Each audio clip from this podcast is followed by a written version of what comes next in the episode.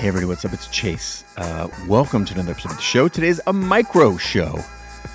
And I wanted to take just a couple of minutes today. This is going to be a short one, but I wanted to explore a moment uh, around the concept of following your fear. And in order to orient us, I want to start off by with a little reminder this idea that creative thinking it can be hard right it takes energy and our, our little three pound brain uh, that thing between our ears even though it's only three pounds it burns 20% of our body's calories. So let's let's be clear there's a lot of work that goes into all that creative thinking.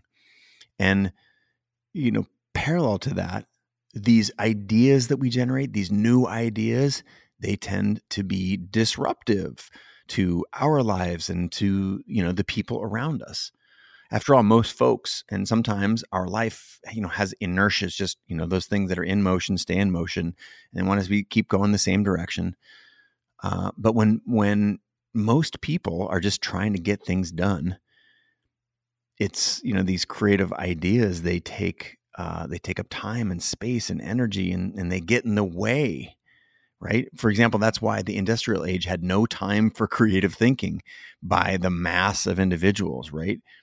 It would have lowered the efficiency of the factories. Um, that's why school took shape the way it did because we didn't have time for creative exploration and we didn't make time for schedules of, you know, people whose um, optimum learning times were different or whose subjects that they wanted to pursue could be, you know, deviate from the mass culture. And so we start to put these ideas together, these ideas of of how much energy it takes and things in motion and and yet there's a way of doing things that culture is prescribing. And in a way, all schools, for example, they're prep schools, right? Some prepare you, most, I will say, prepare you for industrial age careers. You know, your teachers, your parents, they meant well. But let's be real, right? Our educational system, it was developed, it was designed using a 20th century factory as the model, not with optimization or creating amazing ideas or to tap into individual potential through exploring your own path. Right? Efficiency was the mantra, not creativity, not diversity of thought. And think about it, right? Being told over and over to sit still, to to raise your hands, and to use the number two pencil to fill in the little bubbles on the Scantron multiple choice test. All that coercion, all that um, cajoling had an effect on you. And from an early age, you know, we spend like seven hours a day, 180, roughly 180 days a year in a classroom. Now, if we head to college, then we've been heads down at desks for like 15,000 hours. And you know all, all know the mantra, right? If it takes 10,000 hours to achieve mastery in a subject, think about it. If you've been going to school, sitting down, using a number two pencil, raising your hand, sitting sitting still, not talking when someone else is talking. If it takes 10,000 hours to achieve mastery, what have you mastered at the end of 15,000 hours of going to school in a way that we, to be frank, weren't meant to go to school? You know, not being disruptive, doing whatever it takes to make the grade. Those are the things that you master in a system that now to be clear this system has served its purpose but that purpose that it served is eroding. It's it's serving something around the factory not the future.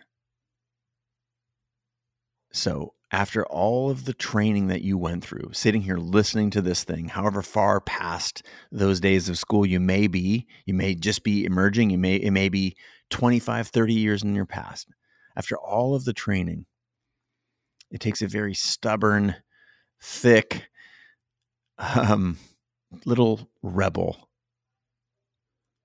to maintain some originality, some whimsy, if you can maintain your vitality, having come through all that you've been through, you are ahead of the game. So that's my ask of you. What is it that you're doing today to get out of the system that you were undeniably and again I'm, i think i'm speaking to 99% of the people that you were pushed through in schooling. That's not to say that schooling has a bad um, goal in mind. The end in mind is is virtuous. But anything in a mass culture that treats everything like a widget it's it's going to have some serious downsides. So if you even just the fact that you're reading this right now or thinking about this right now or listening to this right now or paying attention to what i'm saying you're aware of it right? That said, you still need to excavate. You still need to unlearn or maybe relearn how to access your unbridled creativity. By tapping into that raw part of yourself that gave you joy before you were programmed, again, with the best intentions in mind by your career counselor, by your parents, by your friends, by your parents' friends, by TV. We all have to relearn how to access the part of our heart and our mind, the raw part of ourself that gives us joy, that gives us vision, that gives us passion to do something interesting with this one precious life. To be fair, just by participating, by being in a mass cultured society, we are somewhat pasteurized by these ideas. So, how then do we find this buried, however buried it may or may not be? How do we find that hidden vitality? My prescription is to follow your fear ask yourself what are the things that make you weird, that make you quirky? What are some of the things about yourself that you're most unwilling to share, that you're, you fear sharing? What are the parts of yourself that you find to be weird or ugly or distasteful or scary or unacceptable? Maybe it's that you resent your sister who always got your parents' attention or approval, even though she's always been amazing to you.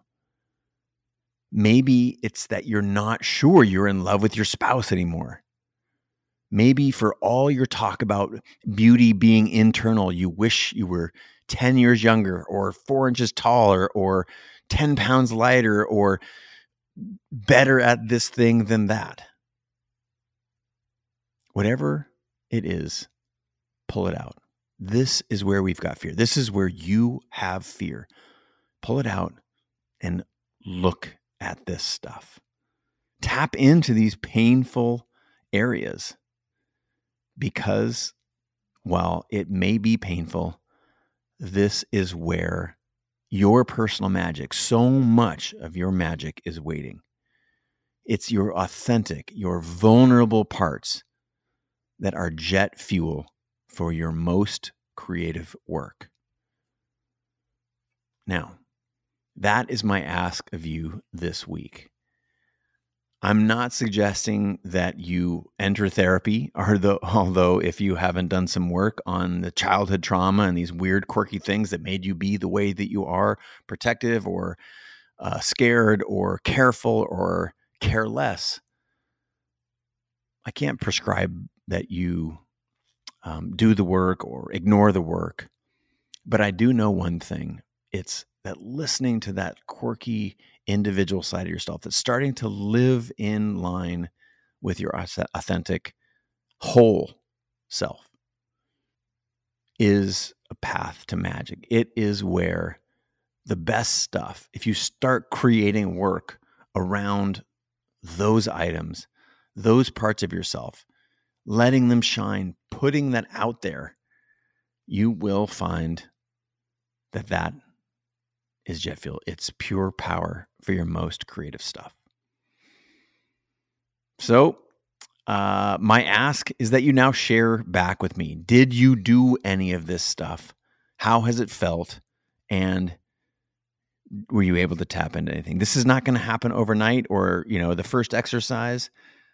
But I believe that if you're journaling every day or you're painting every day or you are coding something special and you want it to reflect you, your personality, your actual soul, that by doing this repeatedly in small, lightweight ways, you start putting these scary, ugly, quirky bits into your work, that you will find A, you're going to feel a heck of a lot better, and B, your work will stand out because it will be undeniably you.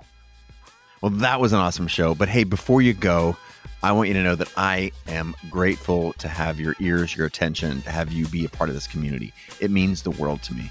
Second, if you want to uh, tighten our community, our relationship, I would invite you to text me. That's right. I respond. These are my thumbs, my phone number on the other side of this. And I would love to hear from you. Let me know what you think.